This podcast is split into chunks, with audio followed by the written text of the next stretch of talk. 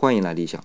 昨天说到盥洗的盥，也谈到了它的幸运。不过今天还有一些要补充。第一是它这个字下面的名字底也表明了在盆里洗手，这和浴这个字在盆里洗澡是一样的，说明这个字是贵族专用。我昨天也提到过，盥这个字的经文在气候鱼上出现，也佐证了我的理解。因为那个时候普通人的洗手应该用澡这个字，我之前也提到过的。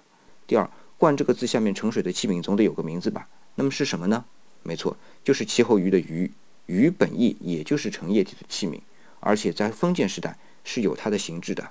第三，在甲骨文里，冠不是一双手，而是一只手，周围有水滴。这种表示我在说沐浴的沐的时候也提到过，它是更注重于洗的结果，所以冠这个字更准确的理解应该是把手洗干净，而不仅仅是洗手这个动作那么简单。